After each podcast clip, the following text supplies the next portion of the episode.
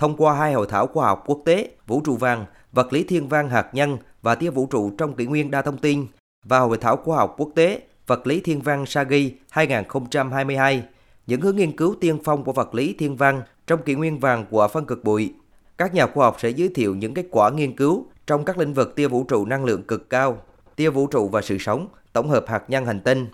Ngoài ra, các nhà khoa học, các nhà nghiên cứu trên lĩnh vực vật lý thiên văn trên khắp thế giới tham gia hội thảo sẽ được giới thiệu về hoạt động của Đài quan sát thiên văn và Trung tâm Khám phá Khoa học thuộc Sở Khoa học và Công nghệ tỉnh Bình Định. Cũng trong sáng nay, Trung tâm Quốc tế Khoa học và Giáo dục liên ngành ra mắt nhóm nghiên cứu vật lý thiên văn, gọi tắt là nhóm SAGI. Nhóm này hoạt động dưới sự hỗ trợ và dẫn dắt của các nhà khoa học gốc Việt là tiến sĩ Nguyễn Trọng Hiền ở Trung tâm NASA Hoa Kỳ, tiến sĩ Hoàng Chí Thiêm ở Viện Khoa học và Không gian Vũ trụ học Hàn Quốc và tiến sĩ Nguyễn Lương Quang ở Đại học American.